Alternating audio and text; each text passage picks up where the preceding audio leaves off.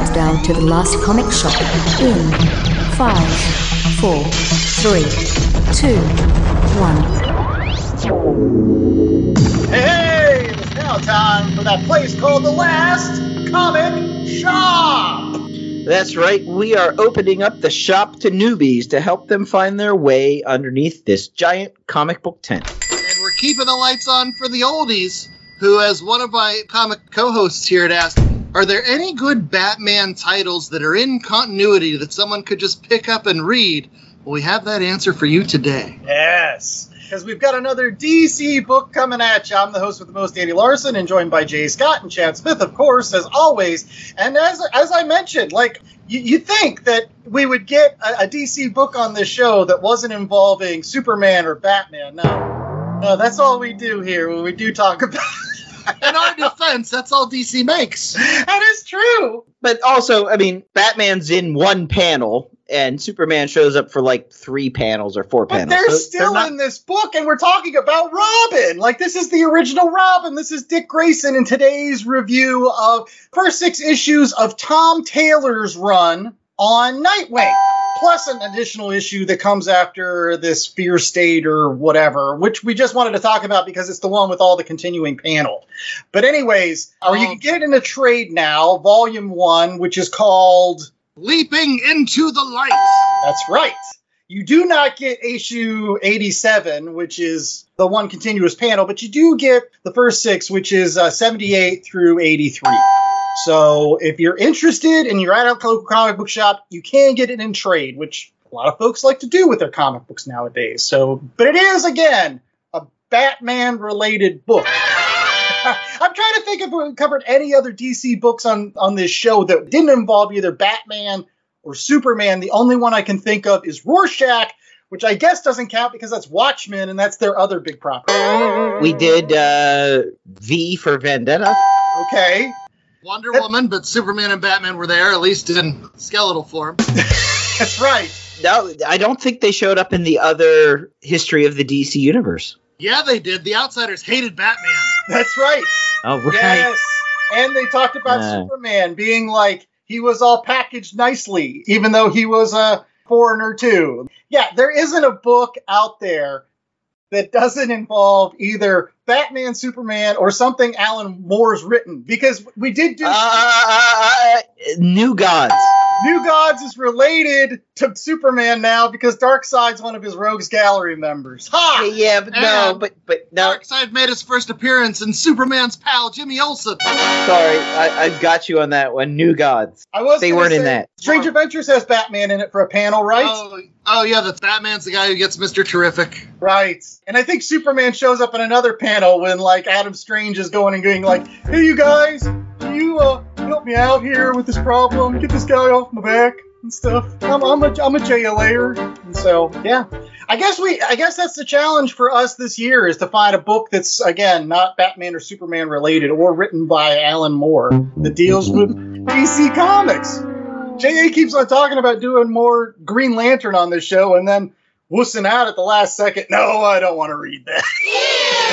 so, but one thing that JA doesn't wuss out on every single week is giving us a weekly poll, which we love to do out on our Twitter page at Last Comic Shop.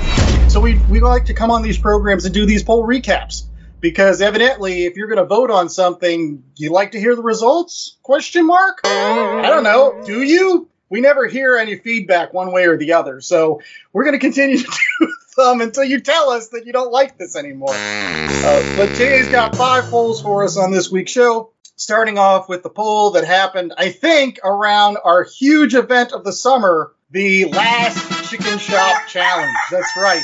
Yes, this this poll comes with its own logo, which we maybe put on a T-shirt at some point.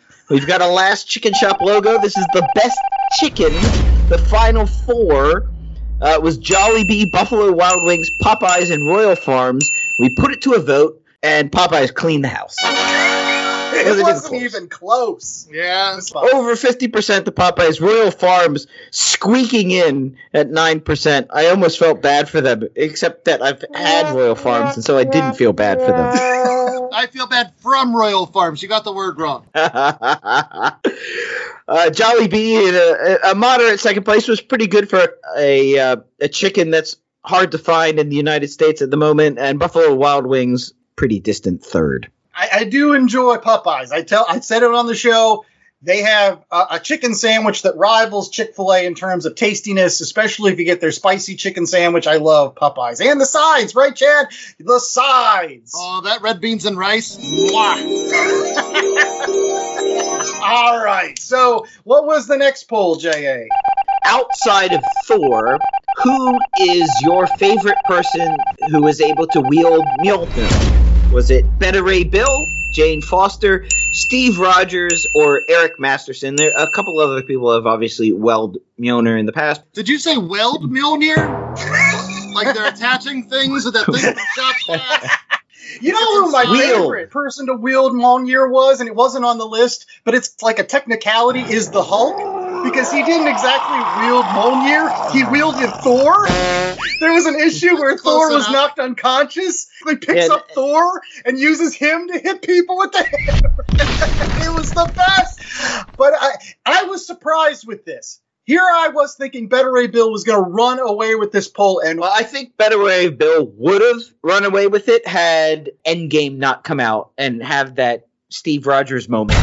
Everyone loved that moment. It was arguably the best beat in the entire movie, and it's translated to the voting world because everyone went with that beat. Yeah, Steve Rogers ran away with this. Which, by the way, last week on on last week's show, if you were listening to some of our interviews from a, a recent Comic Con, uh, we were talking with Brett Breeding. Like he was the one that threw out the idea for Steve Rogers to pick up the hammer, and and everybody loved it. And so there you go. You learned some stuff on the last comic shop if you listen to some of our awesome episodes. I, I will say though that Beta Ray Bill for not showing up in any MCU, he got 38% to Steve Rogers 44. So he did quite well. I mean, that is a deep cut, right? Beta Ray Bill at this moment, unless you read the comics, probably don't know who he is. He Yeah. got 38% of the vote. So, you Right. know, that's pretty good. But no, Steve Rogers ran away with it. And I mean, again, it is the most iconic. It I- is again, I don't think 44 to 38 is running away with it. He just won handsomely. He didn't run away with it. All right. Well, I think JA is still bitter with the fact that, like, now after Red Jane Foster's Thor, he's kind of PO'd that he didn't turn into Thor. Like, he picked up the hammer, he should have became, like, massive and all blonde haired. That would have Yeah, been I mean, Captain. America should have turned into Thor. He shouldn't look like Captain America. Like, he should just turn into Thor. He picked up the hammer. Like, that's what Yeah. happens. Well, Yeah. hold on, wait. So I think Thor. I think I'm turning into like like a rock god. But then when I think Captain America, what would the Captain America rock god look like? Is that like Kid Rock? Captain guess. A mullet with the hammer and a dirty mustache? He'd have, like, this ball, giant bald eagle bang. on his chest. Yeah. Chad, how excited are you for that new upcoming Beta Ray Bill action figure? The mohawk helmet and stuff like that. I'm excited. I no, I, I didn't know they were. I didn't know it was a thing. It is a, I think it is a thing. Hey, are you supposed to be my action figure guy? I, Listen, I got my action figure, my four-inch Marvel Universe Beta Ray Bill ten years ago. That's I'm good.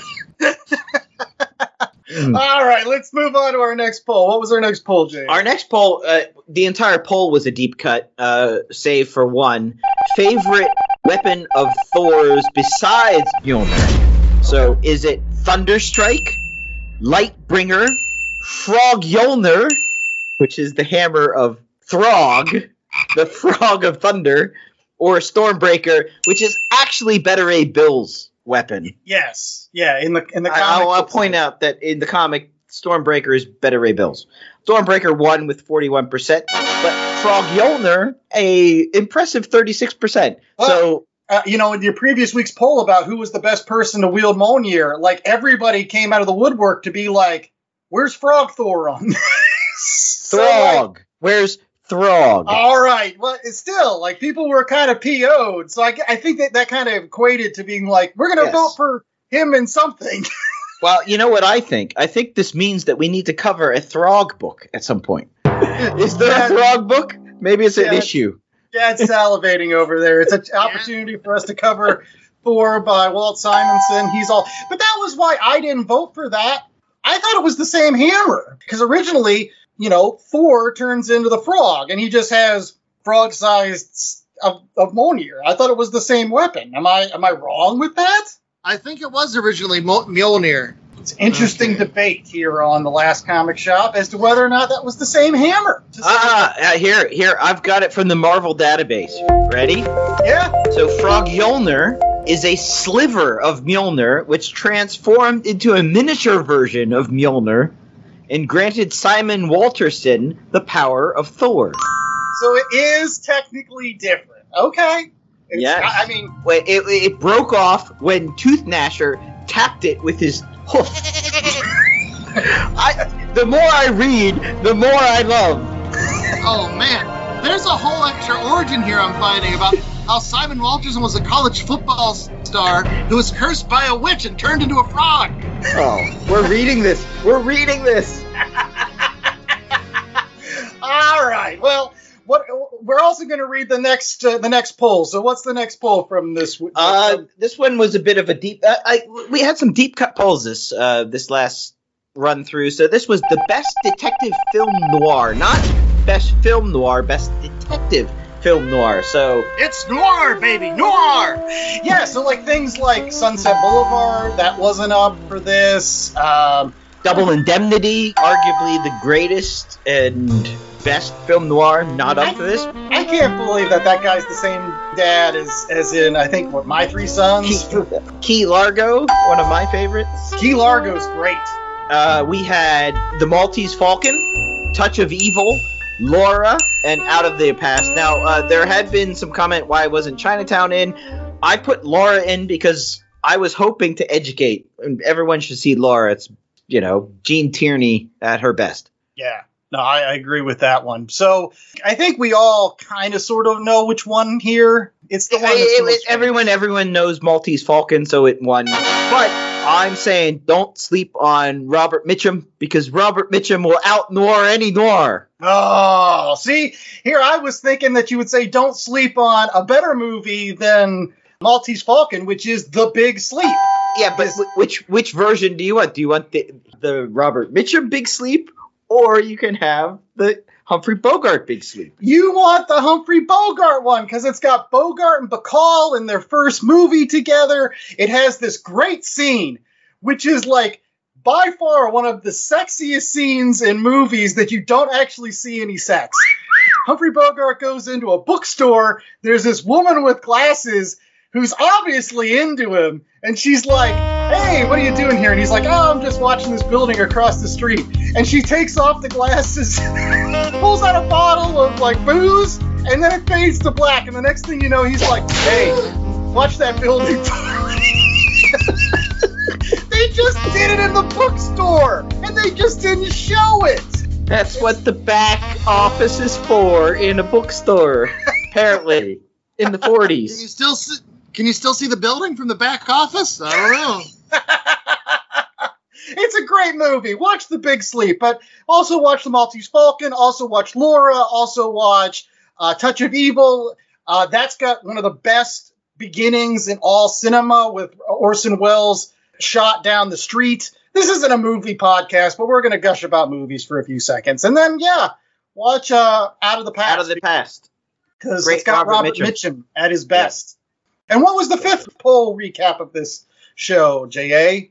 Well, this comes on the backs of uh, Comic Con. Which Marvel MCU Phase 6 movie are you most looking forward to? Phase 6, not Ah. Phase 5. Phase 6. So it's Okay. is it Fantastic 4 with the numeral 4, Avengers The Kang Dynasty, or Avengers Secret Wars? Oh, yeah. In my heart of hearts, I know what I picked, but I'm not going to say. What did everybody else say, Jay? What was the ultimate winner here? Well, the ultimate winner and the pick I went with as well was Fantastic numeral 4. Oh. Did you hear that it's not going to be an origin story? Everybody knows that, so they're just going to jump right into the Fantastic Four and not tell you, you know. And, I- and I, I think that's the right call because if you've ever watched any of the Fantastic Four cartoon shows, they can tell you the origin in about three seconds. They get shot up in a rocket, they all turn into monsters. The best is the Norm Macdonald bit about their origin.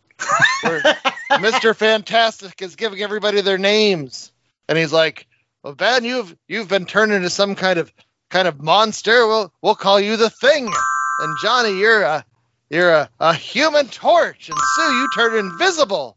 So you'll be the invisible woman. And me, I can stretch. So I'll be Mr. Fantastic. I, I voted for, I think, which was the runner-up in this particular poll, which was uh, A- Avengers: uh, Secret Wars. That's, I mean, I'm, I'm hoping that it's more akin to what happened with uh, Hickman and like Battle World and smashing universes and stuff, as opposed to the first Secret Wars. Although that's great, it, it was just like they got scooped up and thrown somewhere. Like, I don't know, it doesn't have the gravitas of all the universes colliding and little bits of those universes coming But coming it had together. better toys. It did have better toys. It did. And do you really want to go through all the different battle worlds? I do. I want the weird worlds, and I want them like trekking through and upside down stuff.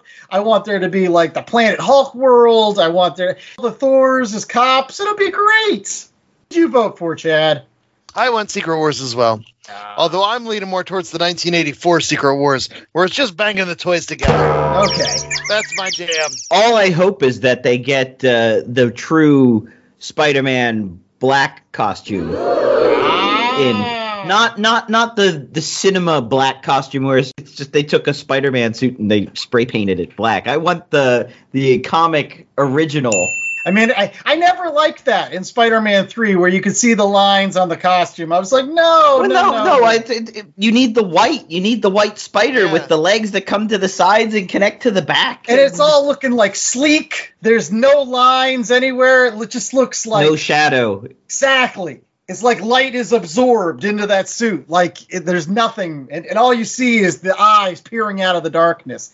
That's what I'm hoping for. But yeah, we'll have to see. Nobody voted for Kang Dynasty. Shrugs. Because everyone saw him in uh, that Loki show, and they're like, "Really? That's going to be the next big bad? No, no. Where's Ghost Doctor Doom?"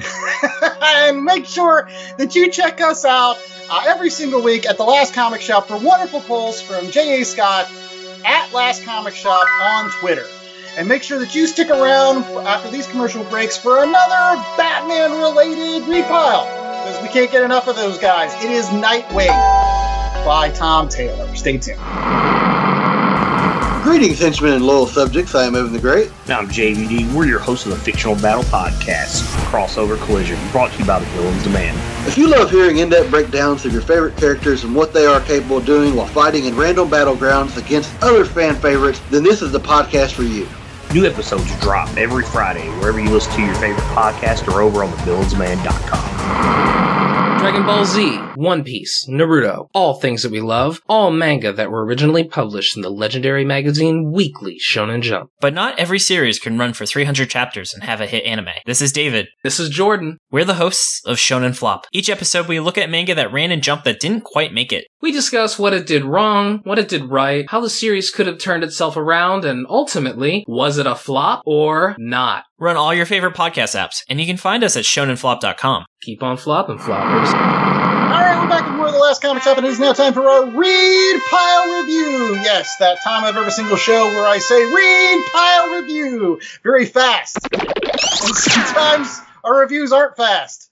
They actually last about 20 minutes. And we, if we're talking about a DC book, we're talking about either the Man of Steel or the Cape Crusader or one of the members of their supporting cast. Because evidently, that's what DC knows sells comics.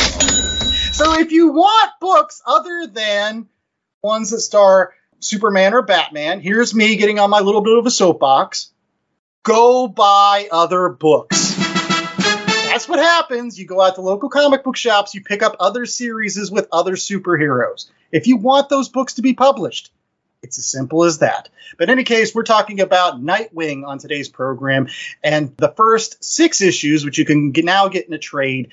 And uh, Chad, who wrote and drew these particular six issues of Nightwing? Okay, so Nightwing, we are going to cover Volume 1, Leaping into the Light, which covers issues 78 to 83. And then we've also decided to tack on, just for funsies, the Eisner nominated issue 87, which is the one continuous panel issue. But they are all written by Tom Taylor. They have art by Bruno Redondo. Uh, Adriano Lucas does colors. Wes Abbott does letters. Bruno Redondo does the great covers for each of these issues. And uh, yeah, J.A., do you want to give us the rundown on what is this story all about? Nightwing is in. Now, are we, are we calling it Bloodhaven or Bloodhaven? Because it's spelled with with an umlaut. So uh, I like Bloodhaven, but I think probably everyone says Bloodhaven. Anyways, he's in Bloodhaven, and he's just come into a lot of money, a lot of money, uh, willed to him by Alfred Pennyworth. I'm talking billions of dollars. And so he's deciding what he's going to do with that. Bloodhaven is just overrun with criminals. It's it's run by Blockbuster, who looks exactly like Triple H for some reason. Did he always look like Triple H with the ponytail? Or is that is that a new thing? I'm wondering. Anyways, there's this guy running around stealing hearts from homeless men, and that story kind of percolates for a bit and goes away and never gets resolved. And there's a mayor that might be related to Nightwing, and that kind of goes away a bit and doesn't get resolved. Should have been 10 issues, and maybe we just didn't read enough. But it's interesting, and at the end of it, Nightwing's got a lot of money and is trying to do Bloodhaven what Bruce Wayne did to Gotham and clean it up. And, and there's a dog with three legs. Yeah. Uh, who's adorable. And Babs is in this series all the time. Barbara Gordon. You get a little bit more of their romance, which it's always interesting to ask people who's uh, Dick Grayson's, you know, uh, OTP, one one true pairing. And uh, for me, it's always Babs. Like some people say Starfire, some people say uh, I, I'm always with Babs. They're co-workers, they're lovers, they're they're everything. They're a great couple. So who do you think is Dick Grayson's one true pairing, guys? Real quickly, Chad. Uh, I've always been a Batgirl fan, uh, especially dating back to the days when when the Missus, before she was the Missus, dressed up as Batgirl, and I dressed up as Burt Ward Robin, and we won the costume contest at that bar in Baltimore. Nice. So, J.A. I I guess Batgirl, if not Batman himself, as the one true pairing. I don't know. What I loved about this book is that all the Bat universe, they're all like on a group chat. How Yeah, cool was is that? That was like what that was a nice little call out. I was going to get into it later when we got into the book, but I like the fact that they all talk to each other and basically make fun of every well, make fun of Dick Grayson. He, Yeah. he seems to be like the, the Well, one who can't get as ahead. As we'll get to, Dick Grayson's the heart of any single book. So, like, the fact that he's there to kind of be the older brother, they all make fun of him, but at the same time, they really love him the most.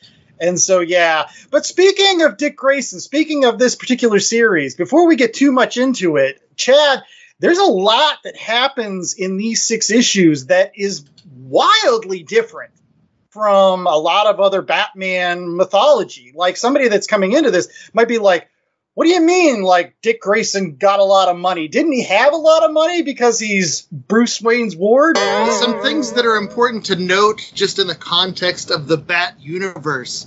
First and foremost, Batman had recently lost his fortune to the Joker. Yeah. Uh, that's one thing that's worth noting. Thing number two in the Tom King Batman run, Alfred was killed by Bane, who sneaks into the Batcave there. And then thing number three, also I believe is part of the Tom King run, uh, Nightwing had been shot in the head, forgot who he was, and became Rick Grayson, uh, street tough. it was personality. Oh wow, was it better than it sounds? Because it doesn't sound good. No, I, I honestly I didn't read it, so I can't give it fair shakes. But uh, I, I also thought it sounded pretty dumb. But so that's something that's important to lay the groundwork, though, before this series started.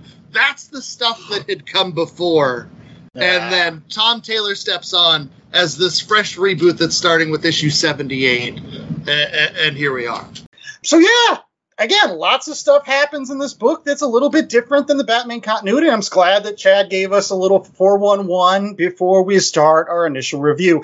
And we're going to go ahead and start off with uh, JA because again, he's been a longtime fan of Batman, but I don't know if he's read a Batman series proper in continuity, and this was his ask.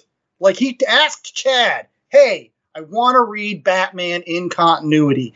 Tell me what to read." So, what did you think? It went too fast. Maybe this is just modern comics. That a, a comic book lasts like 20 pages, and it's not enough time to tell a whole story. I thought that at the end of the five, six issues that we had read, I was like, well, nothing got resolved. Well, maybe you need to. That's how they keep you coming back. Buy more issues. I don't know. I thought the whole Heartless band. What, that, what was the guy's name? Just heartless, no man. Oh, okay. Whatever. He was only in there for like two issues, and then he's gone. It wasn't resolved. Maybe we had to read more. I, I could have used twelve issues. Every issue felt like half an issue, and I'm not even getting into the issue 87, which was all one panel pages, which literally that's not an issue. Okay, the artist had to work hard. The writer had to. He put like a post-it note together for that issue. hey now, hey now. Uh, to your point, I've been reading this book since it started, and up to the point of this recording, issue 95 had come out. They still have yet to reveal who Heartless actually is. Uh, I think, but we all know it's the guy from that first issue, first couple pages, that gets into the fight with little little Dick Grayson and Babs. Oh, okay. They're doing a, a hush. It's like some guy from Dick Grayson's past that, like, oh, remember this guy? No, no, we don't. We don't. Okay. We don't understand. Why did he have a gun that, like, cauterized wounds with, like, I don't know, a cylinder? That didn't make. this is like, to, to capture the heart. But why is he doing that? Why does he want people's hearts? Because his dad was an insurance agent. And we all know an insurance is a scam for heartless bastards.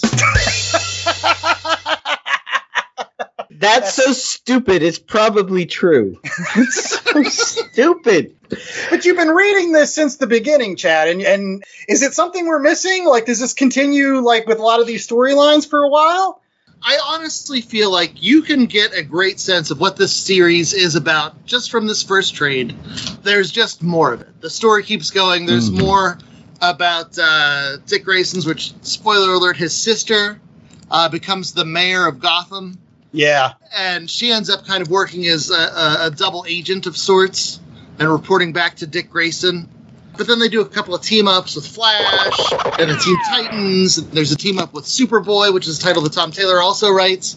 Ultimately, at the at the heart of this series, uh, it's a very hopeful series. You know, it's all about Dick Grayson helping the people he can because he can, and it's just that through line.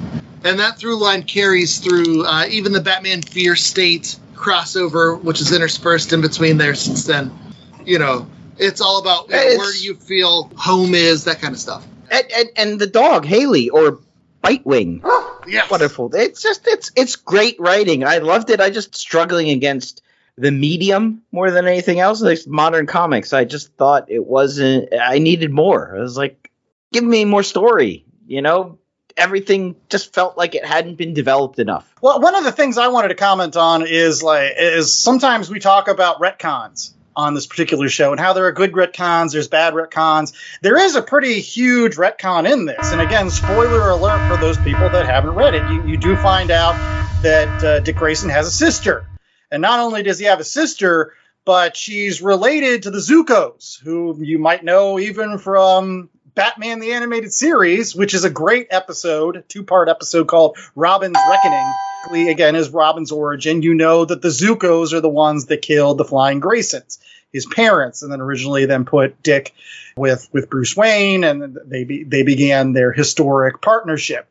But you find out in this series that the Zuccos killing uh, the Flying Graysons was um, not random or even involved with some sort of crime or something. It was basically because Tony Zucco was pissed off at Robin's dad for, you know, having relations with some girl that he liked or his wife. His wife.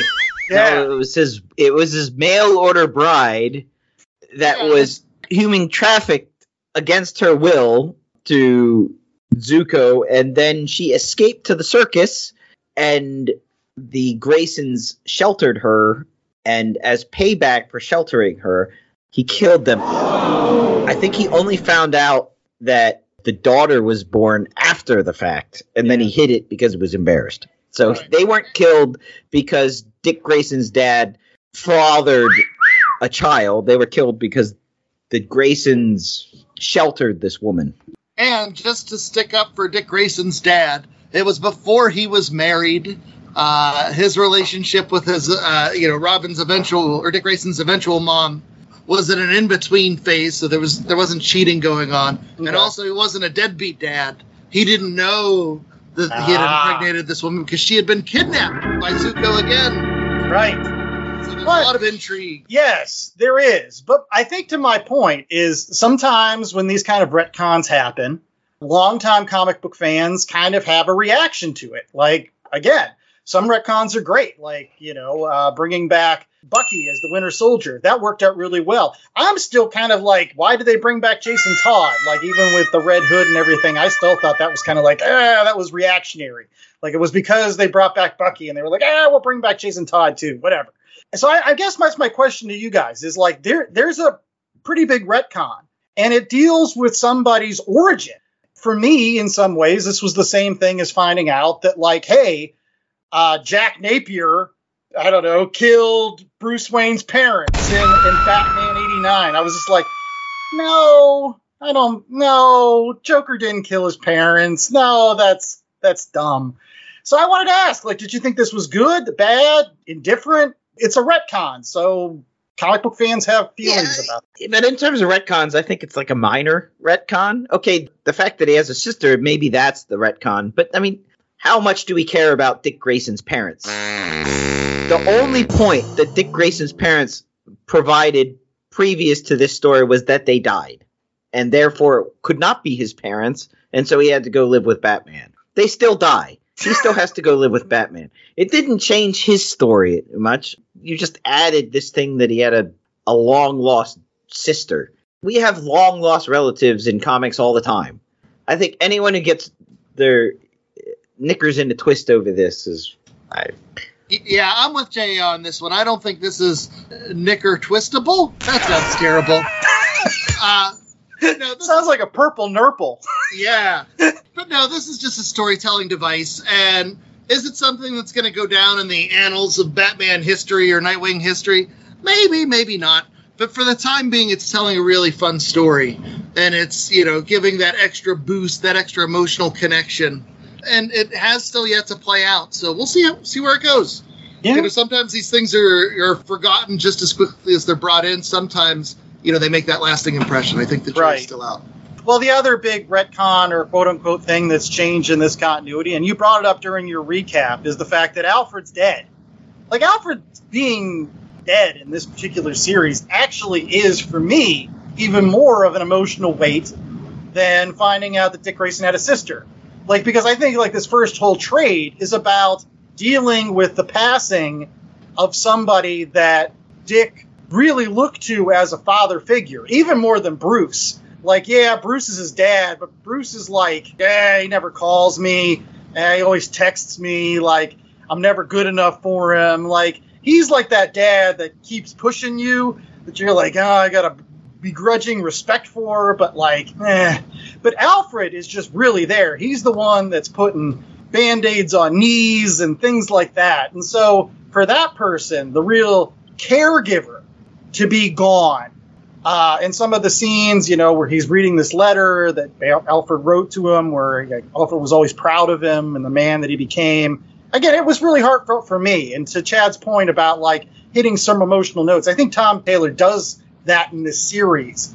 Uh, but I guess that's my second question: is like, how did you take like Alfred just being gone and like that effect on the story, Chad? Well, I think storytelling wise, it, it all goes back to that theme of, you know, home is where you're the most comfortable. And in here, they, you know, there are people that are dealing with homelessness. And then you have Dick Grayson and his relationship with Babs. Uh, all these things are, are about finding that home. And so I, I think it definitely plays in. And emotionally, oh my goodness, the stuff about Alfred calling him his son, and like, and, sure, you have Bruce as the rough around the edges father, but also Alfred is the nurturer. You know, how wonderful are those scenes with Alfred? It's just, you know, it's great. At the same time, I think naming his society the Alfred Pennyworth Charity is the dumbest thing ever.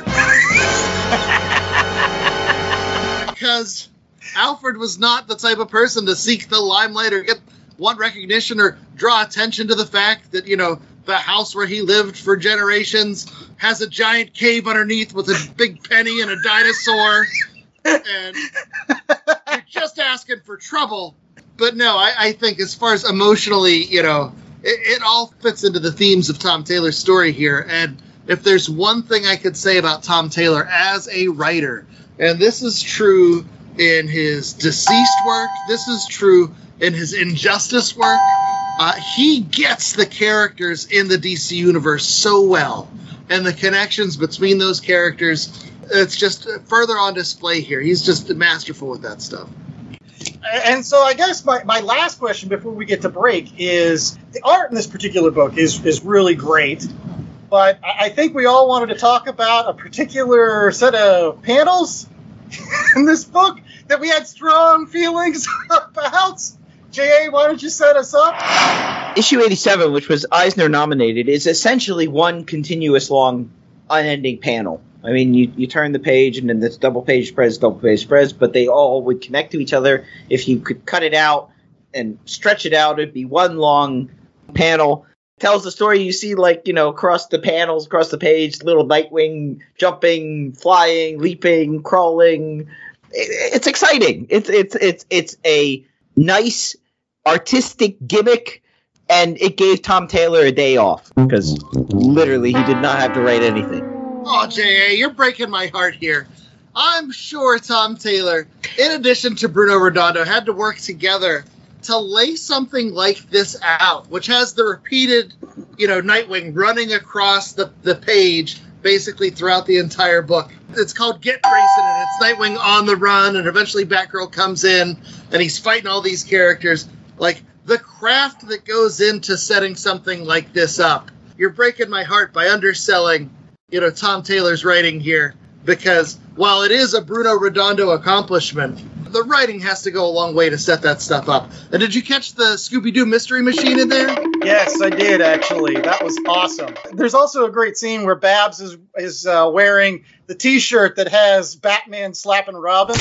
These little notes, I love it. I'm not saying it's not a great accomplishment and it, you know, the art is great. It almost makes up for in issue 79 the utter travesty that is Babs and Dick eating pizza.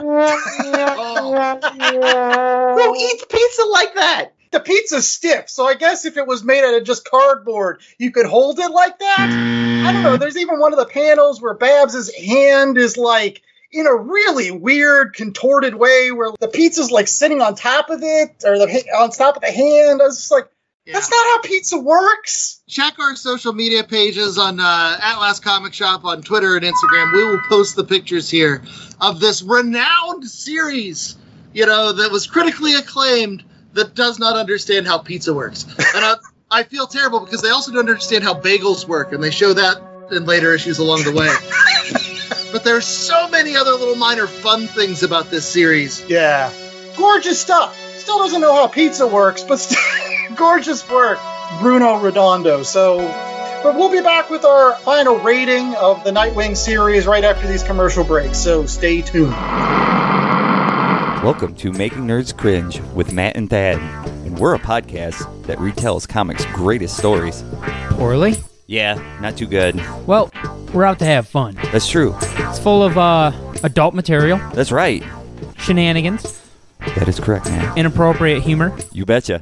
and a whole lot of other stuff that we're struggling to not say because it'll be bleeped out. That's right. Hey, give us a quick example. Well, for one, Galactus gets in an argument with a cashier. Oh yeah, I remember Dr. that Doom episode. becomes a pimp. Oh, The Juggalos appear in a couple of episodes. that's right. They keep popping up. Why? Tune in to find out. That's right. And don't be rude to people who make your food. Find us on Facebook, Instagram, Twitter, TikTok, and well, it's under Making Nerds Cringe, every single one of them. So please give us a follow, or we will follow you home and notify yourself when we release things, because that's what a good person would do. All right, we're back with more of the last comic shop, and it is now time for our ratings. where if you like Batman books, make sure that you continue to listen to Bat Last Comic Shop because we cover them here. If you like Superman books too, yeah, we cover them here. If you like Green Lantern books, go somewhere else.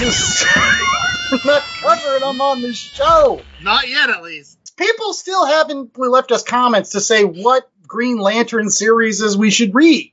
If you guys want us to read other DC stuff, leave us comments. Go to at Last Comic Shop on Twitter. Leave us comments. We'll read these books if you tell us what you want us to read. Any case, on this week's show, we read Nightwing. Jay's got a one out of four scale for us. In our rating, what's our one out of four scale? Oh, this one's easy. One out of four slices of pizza eaten properly. What's your favorite kind of pizza, JA? Is it is it deep dish? Is it New York style? Well, deep dish isn't pizza, so yeah, New York style pizza. Oh, oh! and the gauntlet has been thrown. Deep dish is a pie made like a pizza ingredients. That's why they call it a pizza pie. Hey, no, I, I agree. New York is is the best of the pizzas, but I don't discount the deep dish. You can have a giant, super thick pizza cake, whatever it is, and it's still a pizza. Right. I, I do enjoy uh, pineapple on my pizza. A lot of people get after me about that, but I, I do. Pineapple bacon pizza or a pineapple ham pizza, that's delicious. I love all the pizzas, but my favorite is the super thin New York style pizza that comes out piping hot. Where if, when you pick it up, if you're not careful, the cheese will just slide right off. That's the best pizza. That's why you fold it in half. That's right. Fold it in half to keep keep all the grease together. It's like a taco, which is not a sandwich, evidently, but a but a hero is. Anyways, we're getting off topic. Even though it's a Greek taco. All right, and and let's go with you, Ja. How many how many pizza slices you giving it?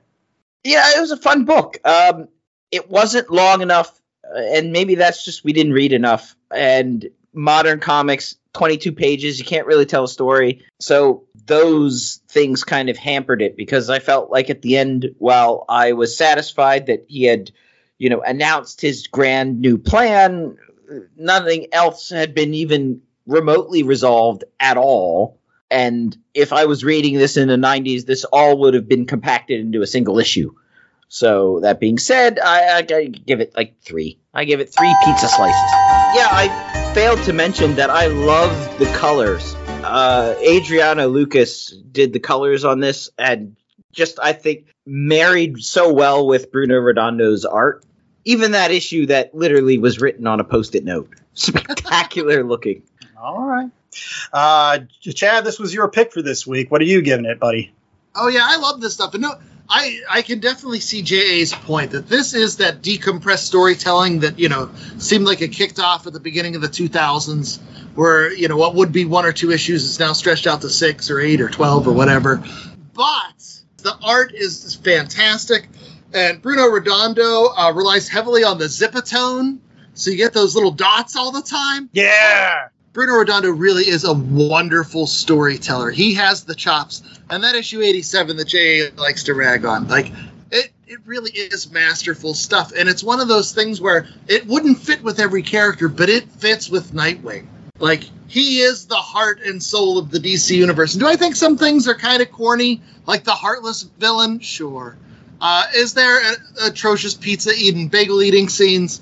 Sure. There there are flaws here, but right now this was just what I needed, and it's something that's uplifting.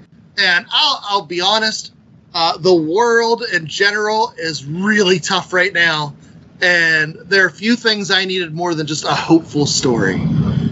I always talk about how DC books traditionally are much better for the trades, and Marvel books are better for the long boxes. This is, uh, you know, as Marvel of a book, uh, you know, as I've seen come out of DC in a long time, where each issue keeps me coming back and I'm happy to stack up issue after issue uh, as long as it keeps coming at the same quality. So at the end of the day, I'm going to go 3.75. As long as Tom Taylor and Bruno Redondo are making this book, I'm buying this book. Okay, Chad, you convinced me. Slice off another half of a pizza slice for me. I'll, I'm gonna up mine to three and a half. You just convinced me. Oh, look at you! To look eat some at, more. oh, feeling generous with our pizzas today. I mean, I, I'm I'm going to agree with that. I think it's a three and a half uh, pizza slices here. Uh, so maybe three three slices and maybe one of my favorite kind of pizzas, the ones that come in the little squares. I love square pizza. I don't know why I like square pizza. I just do. It's like New York style, but it's like square, so it's like it seems like bite size. I You're love a it. monster. A monster. It has no crust. That's why I'm not a crust guy. I never have been. I'm a I'm a sauce toppings uh, cheese dude. I am not a bread dude. I do not like the carbs, my friend. is that the Detroit style or is that different? I don't know what Detroit style is actually, other than maybe they have uh, lead in their water. I. In, in, in the Philippines, Andrew, you were talking about the party cut. because it is a party, just like this book is. And I know that Chad likes to say, uh, you know, DC books are for trades and Marvel books are for long boxes, and I can agree with that because this is kind of like a long book series. I'm going to take that one step further and say this Nightwing series is going to be great for an omnibus because that's what you're going to have to kind of need in order to get a, a, a full story. It's probably like 25 issues of this series. I think it's going to be a great arc over the next 25 issues because Tom Taylor does have that ability to keep you coming back for more. Nothing underscores that more than just the relationship between Dick Grayson and Barbara Gordon in this, because even though you know that these two characters have done the nasty in the past, they have been a couple in the past, somehow Tom Taylor still gets you to believe this is Sam and Diane, where it's like, when are they going to do it? When are they going to get together? Sam and Diane, for all our younger listeners, is uh, two characters in a 1980s sitcom called Cheers. Which is on Netflix. Turn on your Netflix, kids. Learn some. If people don't know what Cheers is in this day and age, I, I, I give up. I give up on America. That's that's all I'm saying about that.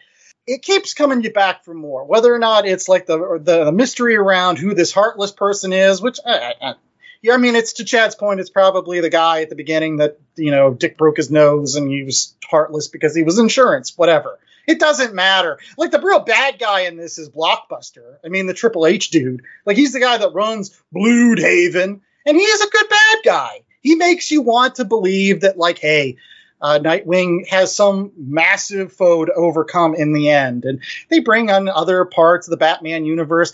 Again, another wonderful thing about Tom Taylor's writing is that he brings in like a lot of whispers and hints of Dick's past. That when Dick is potentially being kidnapped, the entire Teen Titans is on their way, plus Batman, to rescue him. Uh, Every hero in the DC universe Right. is going to stick up for this guy. It's because it's Robin.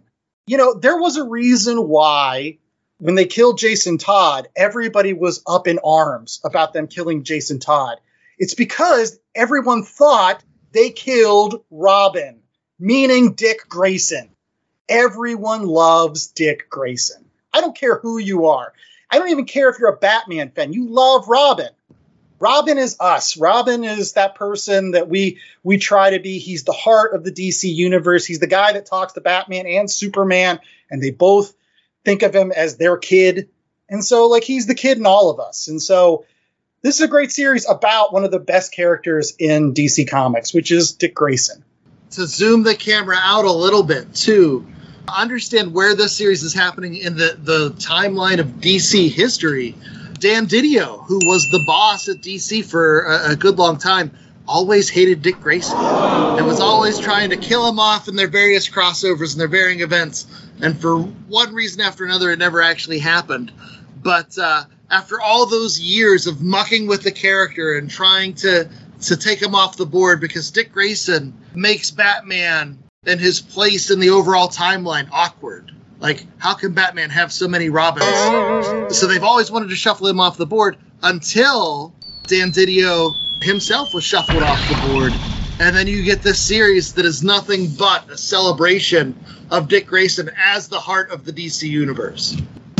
Any case, uh, some other books that you should pick up at your local comic book shop are our recommendations. Yes, every single week on the last comic shop, we like to give you other books that you can check out in addition to this wonderful trade of Nightwing, and maybe you can still find issue 87 before it becomes one of those books that's really hard to find because again, it was an Eisner Award nominated book, so it's probably I don't know if it's key, but I don't know if it's a key, but I have three copies: one to keep as a reader, and two to cut up so I can set out that one giant panel. See, that's what you should do with your comic books, kids. Uh, surely they've released that as a poster. Oh, if they had, that's the way to go. In any case, some other ways to go is these recommendations. We're going to start off with Chad's pick this week. So, Chad, give us another great book that we should pick up at our local comic book shops. Okay, so I've gushed about Tom Taylor a lot, and I, I'm going to keep that going. Uh, so the book I'm going to recommend it comes out of Boom Studios for 18 issues. It's written obviously by Tom Taylor with art by Daniele Di Nicuolo. All apologies if I messed that up. But uh, there are seven powerful secrets in this world, and there are ancient orders, and really it's one of those youth coming of age and finding your place stories amidst all this intrigue. And it has beautiful art it has relatable characters it has tons of great action. Uh, i could see it being the next big uh, movie franchise where it's a cross between those ya stories like a hunger games and uh, superhero action adventure and secret societies it has all that stuff and more so check it out at seven secrets out of boom studios All right. Well, I'll go up next. And speaking of wonderful crime noir street level characters, there is no better street level character. Well, I guess some people would say Batman is the best street level character. Other people would say it's Daredevil. But no, no, no.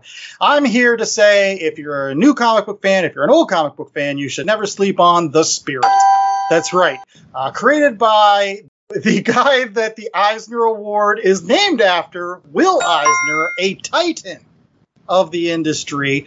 The Spirit has been around since June 2nd of 1940, when he first appeared as a feature in a 16-page tabloid-style newsprint comic insert distributed in the Sunday edition of the Register and Tribune Syndicate newspapers. And it continued well into the 1950s uh, until 1952. And if you are one of those comic book fans that have never read The Spirit, there is a wonderful book that you can find at most comic book shops uh, in trade paperback called The Best of the Spirit. It's put out by DC Comics. Uh, and as the cover kind of says, it is the Citizen Kane of comics, according to USA Today. But this is a real wonderful collection of what makes the Spirit one of the best comics. Because you think that the Spirit is kind of like all those other, you know, pulpy uh, 1930s, 1940s superheroes in that, you know, he runs around fighting crime and stuff like that. But really, the Spirit is an exercise in Will Eisner really expanding what you could use comic books to do and types of stories that you could tell with comic books. In fact, there are some stories of the spirit that actually don't even involve the spirit. One of my absolute favorites uh, that's in this collection is a story called The Story of Harold Shnobble. And it's basically a story about this loser named Harold who, when he was a kid, learned that he could he could fly. But his his dad was like, nah, you're going to be looked at as a freak, so I don't want you to tell anybody. So he went through his entire life just kind of being a loser, even though he had this really special power. And one day he's just had enough. And he decides he's going to show his power to the entire world. And at the same time, the spirit is trying to stop a bunch of gangsters on top of a rooftop somewhere. So he's going to do his his big leap of faith to show the entire world that he is a special person, that he can fly. And so he jumps off the building, and within a couple of panels, he's accidentally shot by one of the gangsters trying to shoot the spirit. Falls to earth, and nobody sees him fly. That kind of storytelling was unheard of at the time. And so if you've never read these original issues of The Spirit, you got to pick up The Best of the Spirit by Will Eisner. It will open your eyes. J.A., what do you have for us? I have something that I can't believe hasn't been made into a movie yet. It reminded me a lot of what we were reading in Nightwing in that it was fun. It is The Savage Dragon Baptism of Fire. This is the trade paperback that collects the original first four issues, the mini series that launched the dragon on the world. Erik Larsen's great invention from Image Comics. He wakes up he doesn't know who he is or why he's green or why he has a giant fin, why he can survive fire.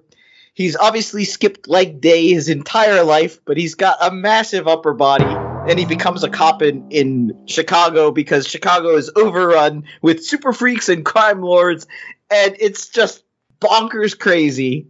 There's this great scene where he's got to enter this house where the bad guys are, and so he jumps up like 50 feet into the air and then comes down like Superman with two submachine guns shooting at the roof to make a hole for him to fly through. Oh, I, I remember being a kid and having issue one of Savage Dragon and trying to recreate that in all the comic books I was drawing. Like just the way he enters that house through the ceiling, he's smashing floorboards, he's got two guns over his head. I thought it was the most badass thing I had ever seen. And it was like at the height of Erik Larsen because I had just read all that Spider-Man stuff, and I love Erik Larsen even more than Todd McFarlane on Spider-Man. So, like, you're speaking my language, buddy. That is a great pick. Nobody wore a white singlet better than the Savage Dragon. The original Savage Dragon mini I thought was three issues, but I'm looking. The Baptism of Fire has the image zero, which is the one you had to cut out the coupons and mail in. Yes, yes. So you get everything. And if you're a Comixology Unlimited subscriber, you can download it for free. Well, there you go. So even better, free Savage Dragon. Yes, that's what you want in life. And what else do you want in life is more episodes of The Last Comic Shop, and you can get them every single week by going out to our website, www.lastcomicshoppodcast.com, finding any of the list of major podcasting platforms that we are on, clicking on one of those, subscribing, and if you're nice enough, rating and reviewing as well. We're also on YouTube, so you can find all of our episodes there, as well as awesome videos, interviews with great comic book artists, folks that we're supporting on Kickstarters, unboxing of action figures, all kinds of stuff. All that wonderful stuff out on our website.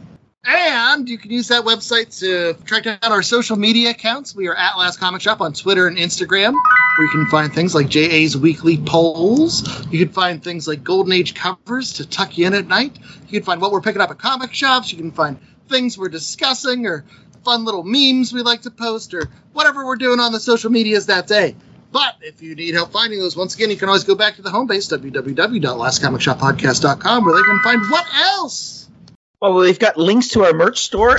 You can get singlets. We do sell singlets, um, or or uh, what what do they call them? A shirts I think they're A shirts, yeah. and trench coats. No, no trench coats. No, not None yet. that. Can't get pizza either. We tried to branch out into Last Comic Shop Pizza. It was just making all the boxes greasy. And so, like, it was really hard to ship. But uh, we do we do have um, coffee mugs and tote bags. So you know. Yeah, you can put your pizza in a coffee mug. There you go. Based on the way that you, people eat pizza in this comic book, it, it makes just as much sense. It's the pizza in a cup scene from the jerk. Oh, lordy. While we may be the last comic shop podcast, we don't actually want to be the last comic shop. And so we encourage everybody to go out to the shops near you. If you need to find them, you can always use the comic shop locator, www.comicshoplocator.com, where you could seek out things we talked about this week, like Nightwing by Tom Taylor and uh, Bruno Redondo. Or you could look for Seven Secrets by Tom Taylor. Or you could find The Best of the Spirit by Will Eisner. Or The Savage Dragon Baptism of Fire by Erik Larsen. All that and more waits for you at your local comic shop. All right. And until next week, I was the host with the most, Andy Larson. I was joined by Chad Smith and JA Scott. And we hope you come back to the last comic shop. Till then, stay safe, stay tuned, and remember. Will Tom Taylor's tumultuously timed tales turn out to be terrific? Tune in next week. Same last comic shop time, same last comic shop channel.